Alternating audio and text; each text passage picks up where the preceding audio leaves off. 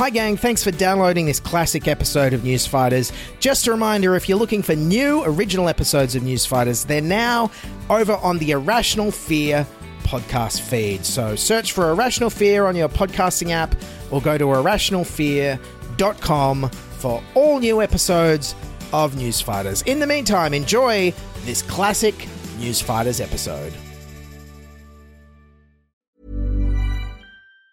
Hey, it's Ryan Reynolds, and I'm here with Keith, co star of my upcoming film, If, only in theaters, May 17th. Do you want to tell people the big news?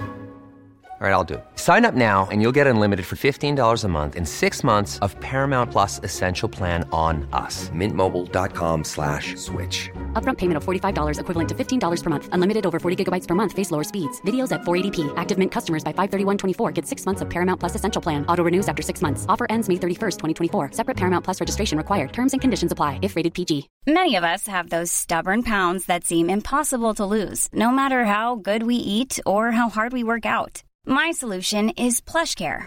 PlushCare is a leading telehealth provider with doctors who are there for you day and night to partner with you in your weight loss journey. They can prescribe FDA-approved weight loss medications like Wegovy and Zepbound for those who qualify. Plus, they accept most insurance plans. To get started, visit plushcare.com slash weight loss. That's plushcare.com slash weight loss.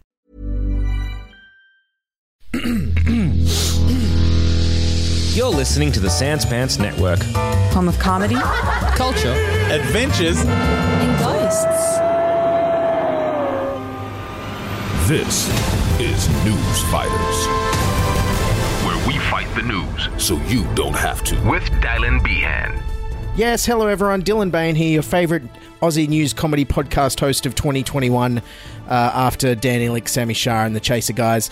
Uh, just letting you know, I'm on holidays at the moment, undoubtedly editing corporate videos on a beach somewhere. Uh, but just because I'm on holidays doesn't mean I don't have some great news fighters content for you here to enjoy. But before you listen to this episode, our 2021 year in review episode uh, dropped uh, just uh, after Christmas. So if you haven't listened to that, make sure you check that out in your podcast feeds and on YouTube. Now, we're all on holidays, and you know who else is probably on holidays right now is Scott Morrison. So I thought in this episode, I'm going to replay all my segments about Scott Morrison traveling the world and being on holidays, including his visit to Washington in 2019, uh, which uh, that episode was hosted by Mark Humphries, uh, and then him uh, going to the G7 in England, and then on to the G20 and Glasgow COP26 uh, in 2021. So I hope you enjoy this special repeat episode of some of ScoMo on vacation. Enjoy. This is the News Fighters Daily Pilot Week. For Saturday, September 21st, 2019, with your special guest host, Mark Humphries. Welcome to News Fighters. I'm your special Pilot Week guest host, Mark Humphries. Not bad. Let's get to the big story of the day. Australian Prime Minister Scott Morrison has arrived in Washington with his first US visit as PM getting off to a cracking start. The Prime Minister and his wife were welcomed to the White House this morning with a 19 gun salute. Or as it's known in America, a school day. Much has been made of the relationship between Prime Minister Morrison and President Trump, with the ABC reporting. The pair have developed a, a kind of a bromance. Like Ben Affleck and Matt Damon, but if they were about to declare war on Iran. Over at Sky News, presenter Paul Murray was on the ground offering his unique perspective. Can you believe we're doing telly from the White House? They've let a bogan in. I'm still unsure whether Paul Murray is referring to himself or the Prime Minister here.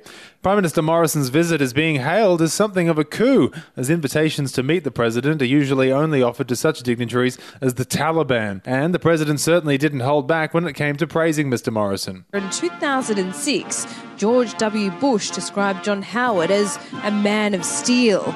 In 2019, Trump has gone one better. I would say a man of titanium. Titanium, like steel, but more lightweight and deforms faster.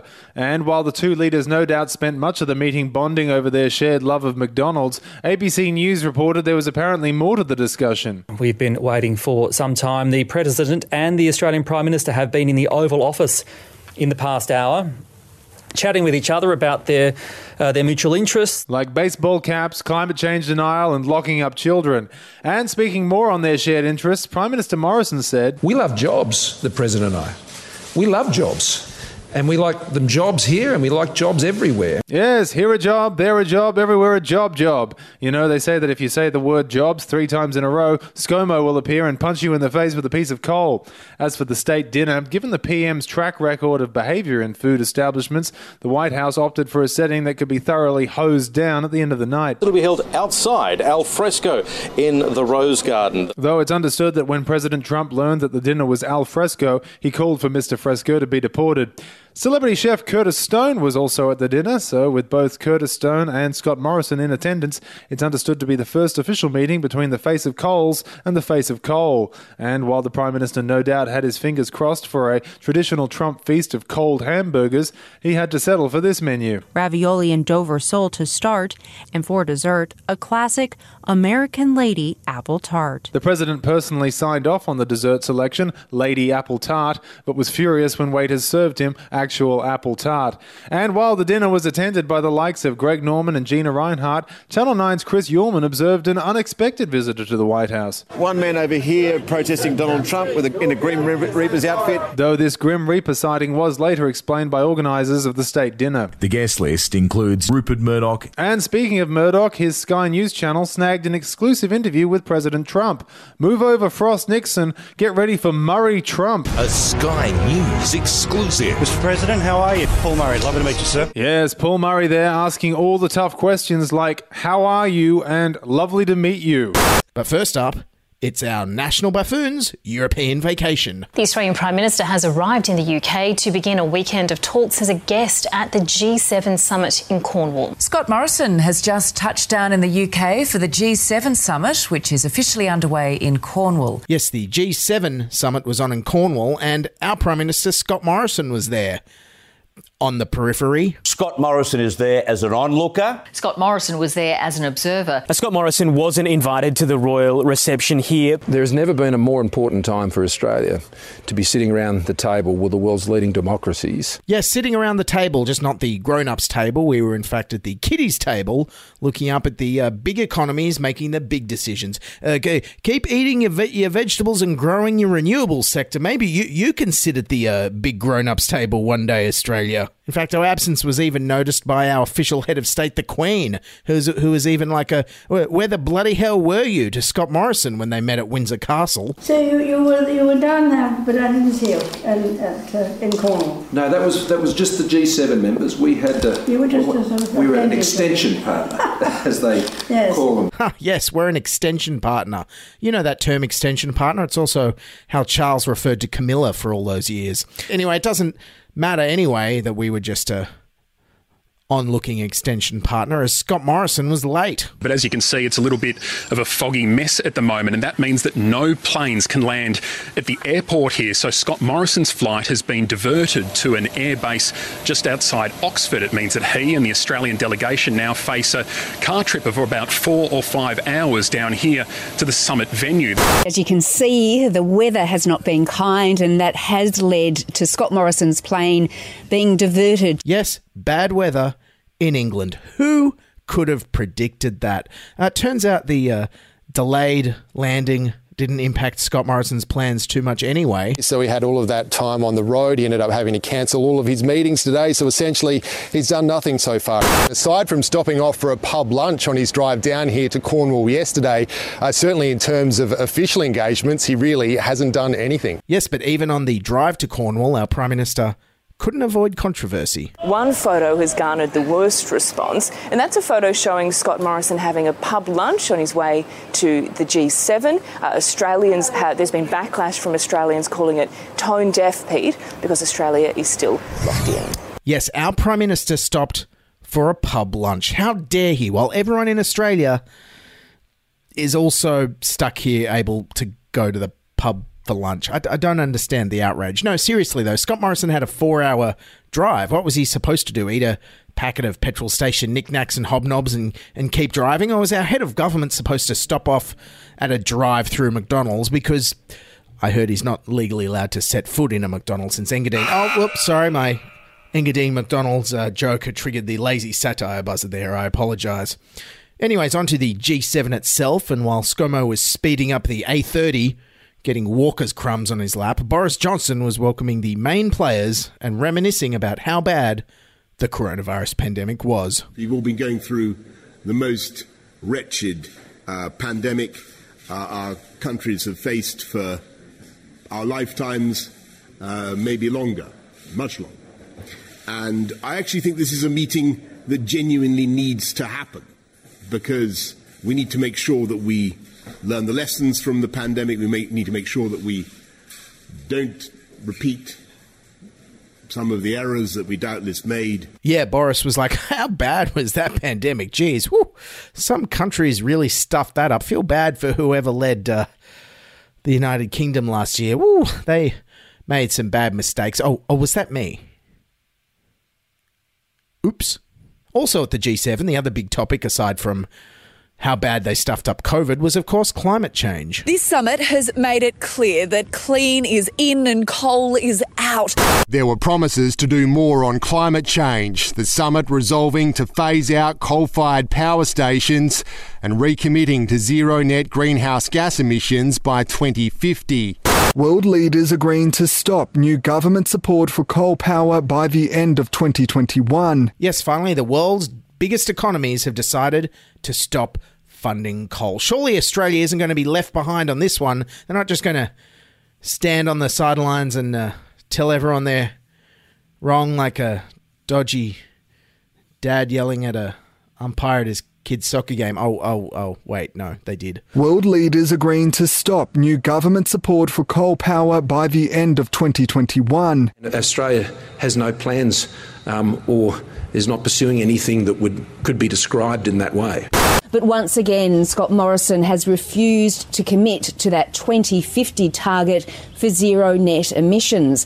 We're not a signatory to the G7 communique. Yes, everybody in the world is going to be off coal in a few decades, and we're going to keep digging it out of the ground and selling it to absolutely nobody like an out of touch grandpa at a flea market. Yeah, look, kids, it's Titanic on VHS. It's, it's just like watching it on the big screen. You love the big screen. All right, how about how about Spaghetti Incident on CD then? Everyone loves Spaghetti Incident. And meanwhile, back in Australia, our acting Prime Minister, Nationals leader Michael McCormack is like, we love coal. We, we're going to have it forever. Australia's Deputy Prime Minister has declared coal will be around for many years to come. He made that prediction after the world's seven biggest economies agreed to phase out government support for coal fired power stations. 55,000 people are employed in the coal industry and $66 billion of exports that pays for a lot of hospitals, pays for a lot of schools, pays for a lot of barista machines that uh, uh, produces the coffee that uh, inner city types sit around and drink and talk about the, the, the death of coal. What is this coalition government's obsession with having a culture war about coffee? Everybody in Australia loves a decent coffee. Get over it. We're the country that invented McCafe. I was just on a regional tour with Irrational Fear, and every little town had a bloody tr- trendy coffee shop now. Who do, who does he think he's alienating? In fact, Michael McCormack even promotes how good the, the coffee is in the country now when he tries to get people to move there. And uh, there's many, many jobs going in regional Australia at the moment, not just on farms, but in accountancy practices, law firms. Uh, Great place. Big enough in which to get a good cup of coffee, small enough to care, Carl. I always say it. Yes, good job, Michael McCormack. Promote those uh, country town coffee shops where people can sit around and talk about how much they hate coal on their way to their coal mining jobs. Good job. Anyways, back to the G7. Of course, the real reason Scott Morrison was there was for some one on one time with his new best buddy, US President Joe Biden. So, how did that go? Tonight, the PM's first meeting with Joe Biden crashed by an unexpected guest on the sidelines of the G7 summit. Unusually, an anticipated bilateral meeting with the US president turned into a three man affair. We do know that Scott Morrison wanted a one on one meeting with Joe Biden. He hasn't managed to get that at this G7 summit. Instead, Boris Johnson was joining in, and this is how Scott Morrison is selling it. I would say it was a, it was a meeting of great friends and allies. Don't you hate that? It's a bit like if you're in high school and you finally build up the courage to ask a girl out on a date to the movies and she agrees and you're over the moon. But when you get there, she's brought along your, your friend Billy, who's from another school. Ugh. And then on Monday, you try and spin it positively at school and you say this. I would say it was a, it was a meeting of great friends and allies. And if that wasn't enough, after the G7, Scott Morrison has to hang out with Boris Johnson again, this time in London to sign a free trade agreement. Well, kind of, it's an agreement for a free trade agreement. Prime Minister Scott Morrison and his British counterpart have this evening signed off on the broad terms of a free trade agreement. Prime Ministers Boris Johnson and Scott Morrison signing off on an in principle agreement for a free trade deal between the two countries to be completed by the end of the year. Yes, and it turns out many in Labor here are in favour of the UK free trade deal. Uh, all the backbenchers want to see if they can swap Anthony Albanese for UK Labor leader Keir Starmer. Yes, Keir Starmer jokes. That's what you come to news fighters for. Everyone loves Keir Starmer jokes. So then, how was this a historic trade deal between a former colonizer and its colony sealed with a antique fountain pen signing ceremony on board a replica of the HMS Endeavour, with a trading of flags or a handing back of stolen Indigenous artefacts from the British Museum? nope. This was the moment the two leaders delivered the news overnight, standing shoulder to shoulder and exchanging biscuits. You give us Tim Tams, we give you we give you penguins. Uh, uh, you give us Vegemite, we give you Marmite. They swapped their little jars of Vegemite and Marmite yesterday, Mm. so it's all happening. Do you Tim it's Tams, of course. I didn't understand what we were getting back from Tim Tams. What are penguins? I'm not familiar with penguins either. Sounds like Australia got ripped off in that exchange, don't you think? They're not as good as the Tim Tams. Yes, it was in fact the greatest biscuit based diplomacy since the famous ginger nuts at the Treaty of Versailles in 1919. So, what do we get out of the deal? Well, aside from a packet of penguins. The new deal will eventually deliver cheaper British cars, Scotch whisky, and biscuits. Australian lamb, beef, and sugar are likely to be exported into Britain in greater volumes, and winemakers are also a winner, with tariffs cut. Under the deal, tariffs on other Australian agricultural exports like dairy and sugar will be slowly phased out. Lamb and beef products will be tariff free in 15 years. Yes, so Australian meat producers have 15 years till they have unrestricted tariff free imports into the UK. Guys, I don't think meat lasts that long. I had a packet of mince turned brown in my fridge in a week once. 15 years, you might want to freeze some of that beef. And the deal also includes some immigration and visa changes for when borders reopen to travellers in, I don't know, 2035 probably. It'll see restrictions on working visas relaxed, with the age limit on working holiday visas increased to 35. Other changes include British backpackers being able to stay longer down under without having to work on farms. Yes, great news there for eternally developmentally arrested Aussies and Brits who can now put off getting their lives together and keep backpacking till they're 35. And with Brits no longer on our farms whinging about getting sunburnt picking our fruits and vegetables for less than the minimum wage, we could be facing labour shortages. But wait, there's a plan. The Nationals say they've done a deal to establish a new agriculture visa to replace backpackers lost under the free trade agreement with the UK. The visa would allow citizens from countries including Indonesia, the Philippines, and Singapore to work in Australia for up to three years. Yes, the coalition stopped the boats, but now they need to start the planes to pick the fruit, the goads to cotties to make the cordial that I like best. Oh, hey, government, if you're looking for some uh, dedicated agriculture workers, I did hear about this uh, great Sri Lankan family that used to have a job at a Queensland abattoir that they're keen to get back to. Maybe you could, uh, maybe you could work on that. Anyway, Scott Morrison's Euro trip didn't stop there. He also swung by France, so the journalists could use the few French words they remember from school. And he wasn't quite ready to say au revoir to Europe, ducking across to Paris to say bonjour to President Macron. Yes, and the Prime Minister also said s'il vous plaît and merci beaucoup before they shared an entree of plat du jour. Comme ci, comme ça, où est la bibliothèque? And finally, Scott Morrison made sure he made time to stop in and visit an old friend. Or just the only guy he knew in Paris who could translate a room service menu for him. And there was time for just a brief meeting with the now head of the OECD, former Finance Minister Matthias Cormann. Hey, Matthias, remember when we uh, flew you around the world in a private jet for months at taxpayers' expense so you could lobby to get this job while thousands of Australians were stuck, uh, stranded overseas? uh, good times. Okay, so ScoMo European vacation done. What next? The Prime Minister will return to two weeks quarantine in the lodge. Two weeks? That's going to need a few packets of Tim Tams, of course.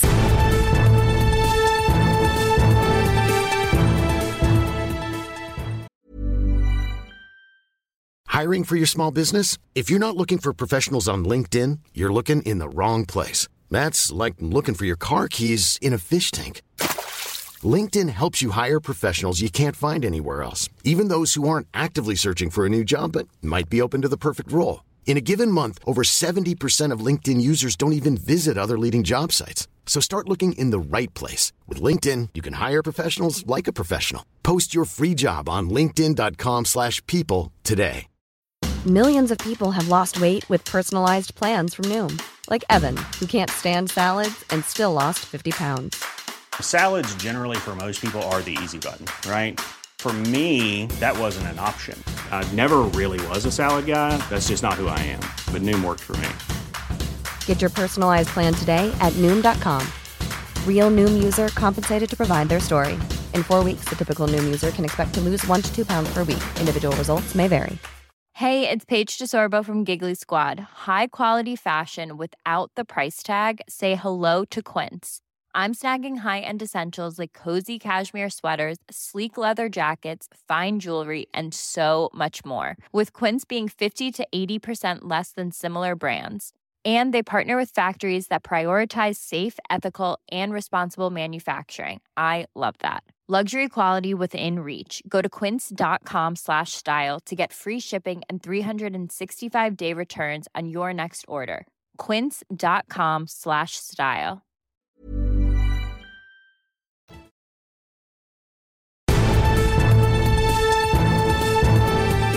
But first up, finally, Australia had a good breaking news story this week. Uh, here's Nat with some amazing news. Yeah, this is breaking news, Kochie. Cleo Smith, the four year old girl missing in Outback WA, has been found. She is alive and she is well. Anyways, from one toddler coming home to another petulant toddler who we wish would just stay away. In a matter of hours, Scott Morrison will be rubbing shoulders with fellow world leaders at the G20 summit in Rome. Yes, but as always, Joe Biden said he's in charge of the shoulder rubs. Yes, Scotty 747 was away at the G20 and COP26 UN climate talks this week, and uh, oh, just look what a great reaction he got from the other world leaders. Scott Morrison has been given the cold shoulder during an awkward photo with world leaders at the G20 in Rome. At the G20, are not so happy family photo.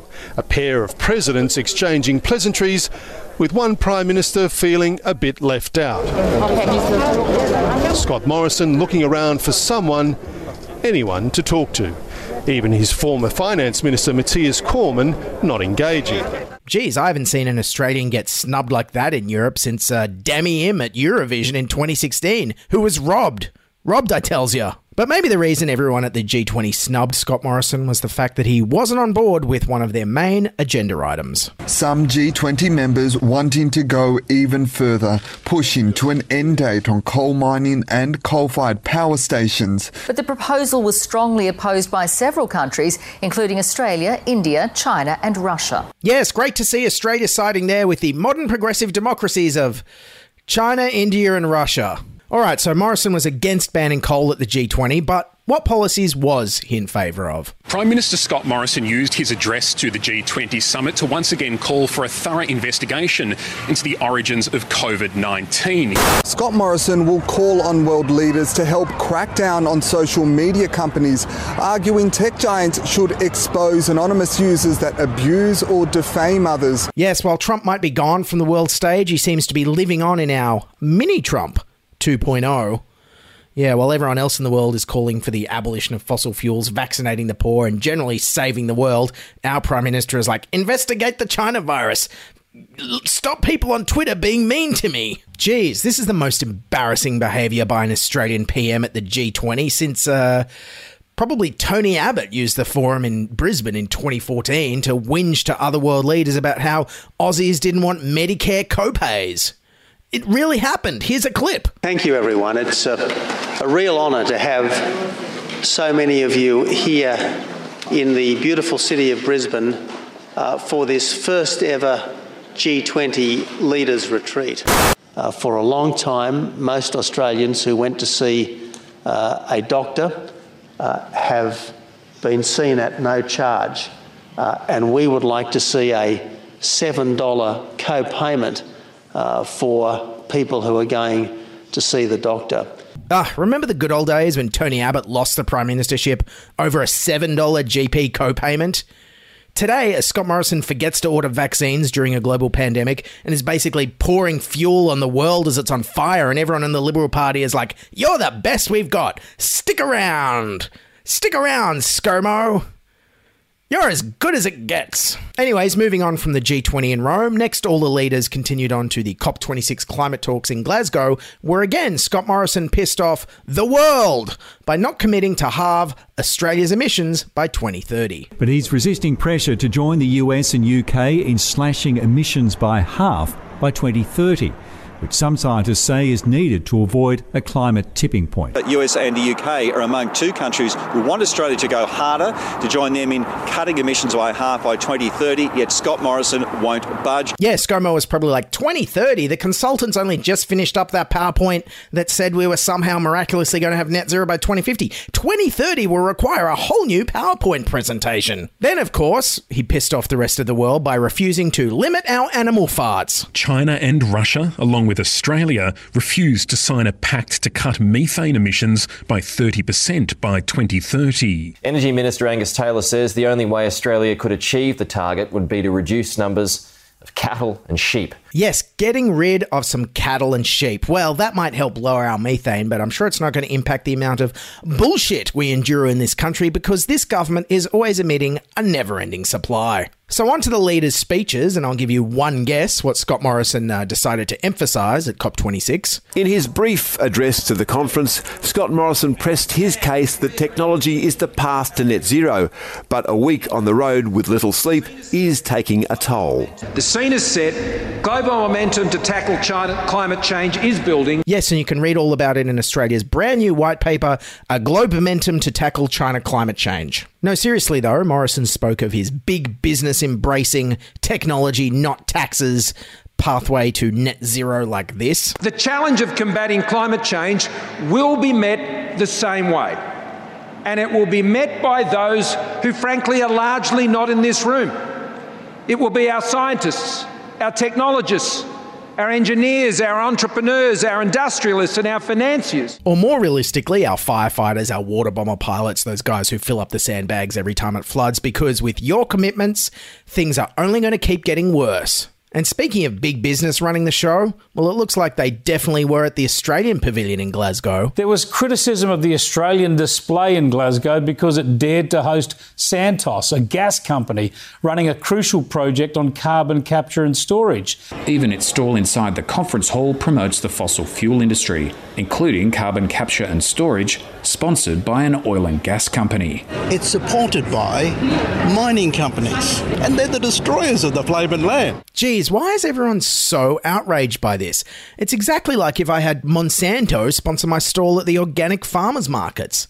Or if, you know, they had arms manufacturers sponsor the Invictus Games for injured athletes. Oh no, wait, that that's actually real. That actually that actually happens. Look, I know this is all sounding very embarrassing for Australia, but thankfully we did commit to some positive pledges. Australia joined more than 100 countries in a promise to stop deforestation by the end of the decade. The commitment to end deforestation is a big achievement, but such promises have been made and broken before. Oh, great, that's reassuring. Why don't we just commit to everything then?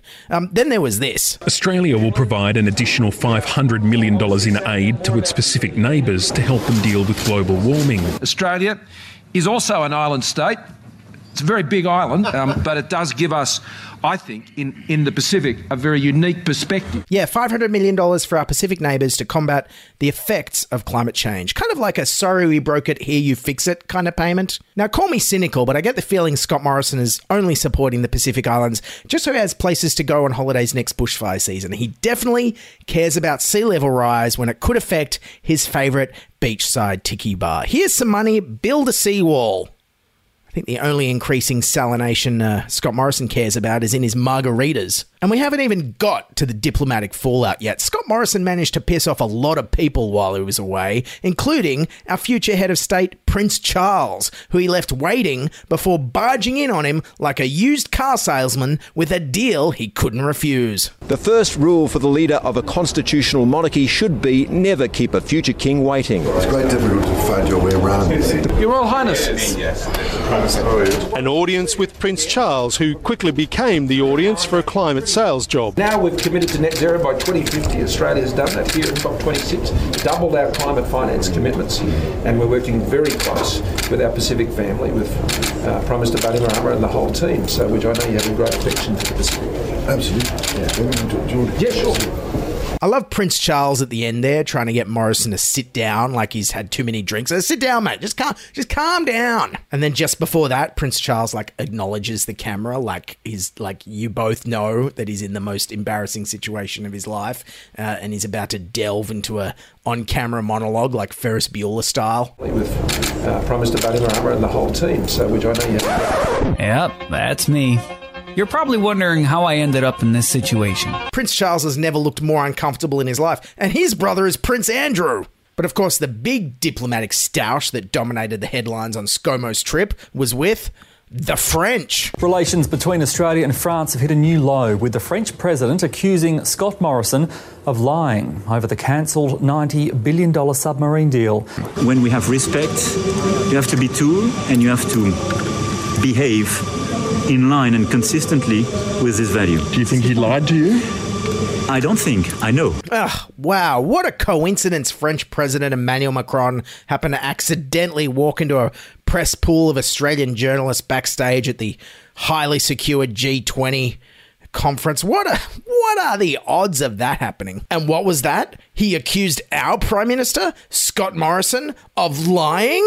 How dare you, monsieur? Why, Scott Morrison wasn't about to have any part of that. Diplomatic crisis escalates. The Prime Minister hits back at the French president's slur. Slurs and sledges. That's how the Prime Minister has described the French president's verbal attack on him. Um, and the slurs that have been placed on Australia, not me. I've got broad shoulders, I can deal with that.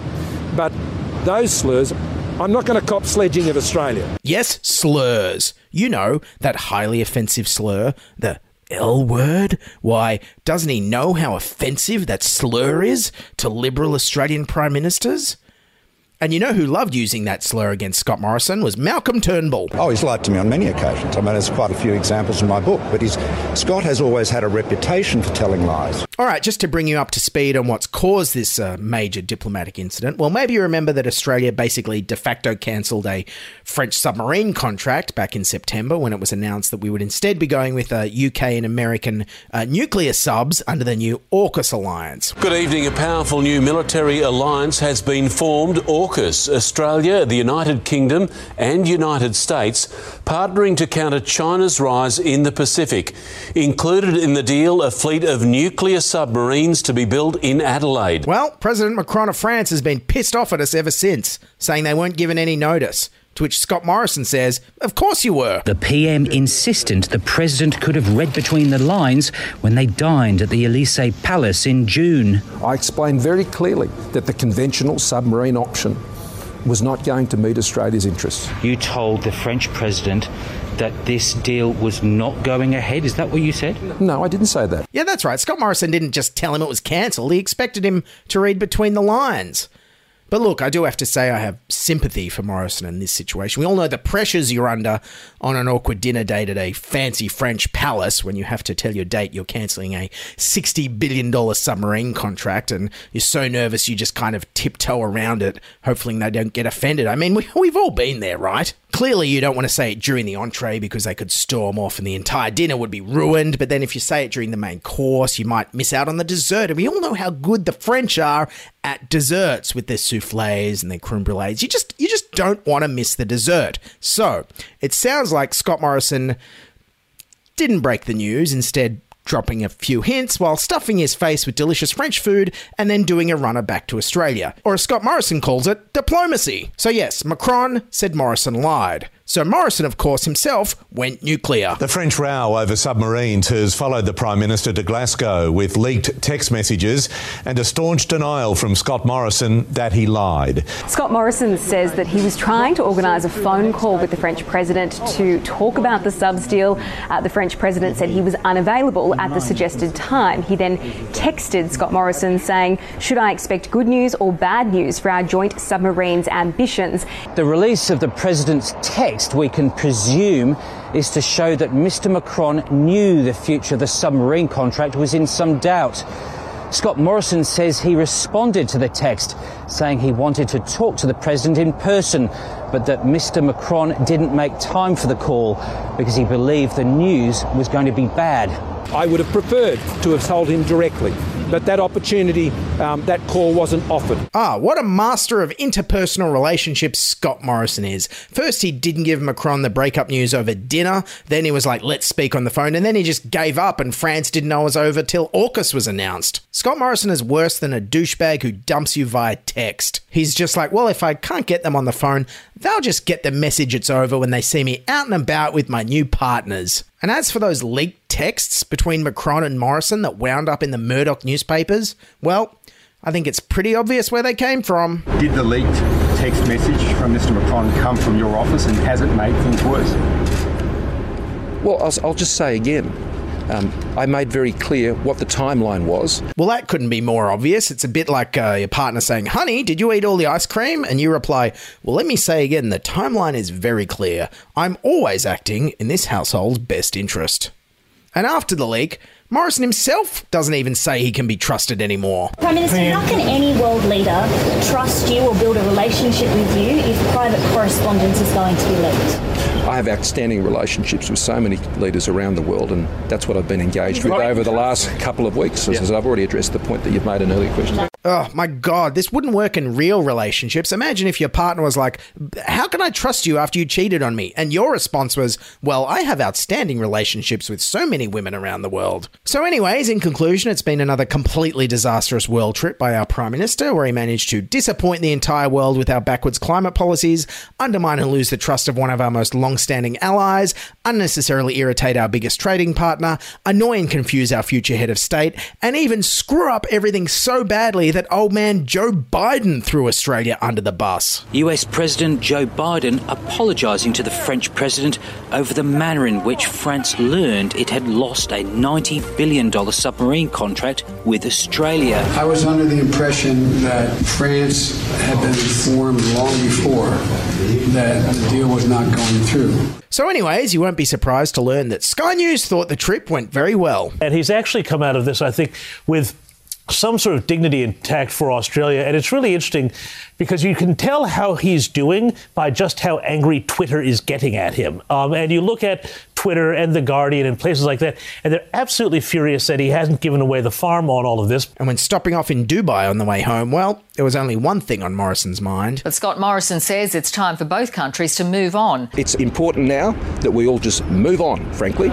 Claims were made and claims were refuted. What, what is needed now is for us to all just get on with it. So, what are you going to do to try and repair this rift? I'm going to move on. Which is hopefully the same thing we all get to say when he's kicked out at the next election. It's important now that we all just move on. All right, thanks for listening to this summer repeat. I hope everyone's having a good summer. Just a reminder to follow us on Twitter and Instagram at NewsFightersPod. You can buy me a coffee at buymeacoffee.com slash newsfighters, or you can uh, join our Patreon for bonus and early release episodes at patreon.com slash newsfighters. Also, sign up for our newsletter at newsfighters.com. Hope you're having a good summer. Keep fighting, and bye for now. This is News Fighters, where we fight the news so you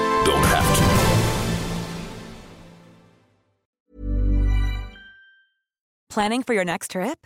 Elevate your travel style with Quince. Quince has all the jet setting essentials you'll want for your next getaway, like European linen, premium luggage options, buttery soft Italian leather bags, and so much more. And is all priced at 50 to 80% less than similar brands. Plus, Quince only works with factories that use safe and ethical manufacturing practices. Pack your bags with high-quality essentials you'll be wearing for vacations to come with Quince. Go to quince.com/pack for free shipping and 365-day returns.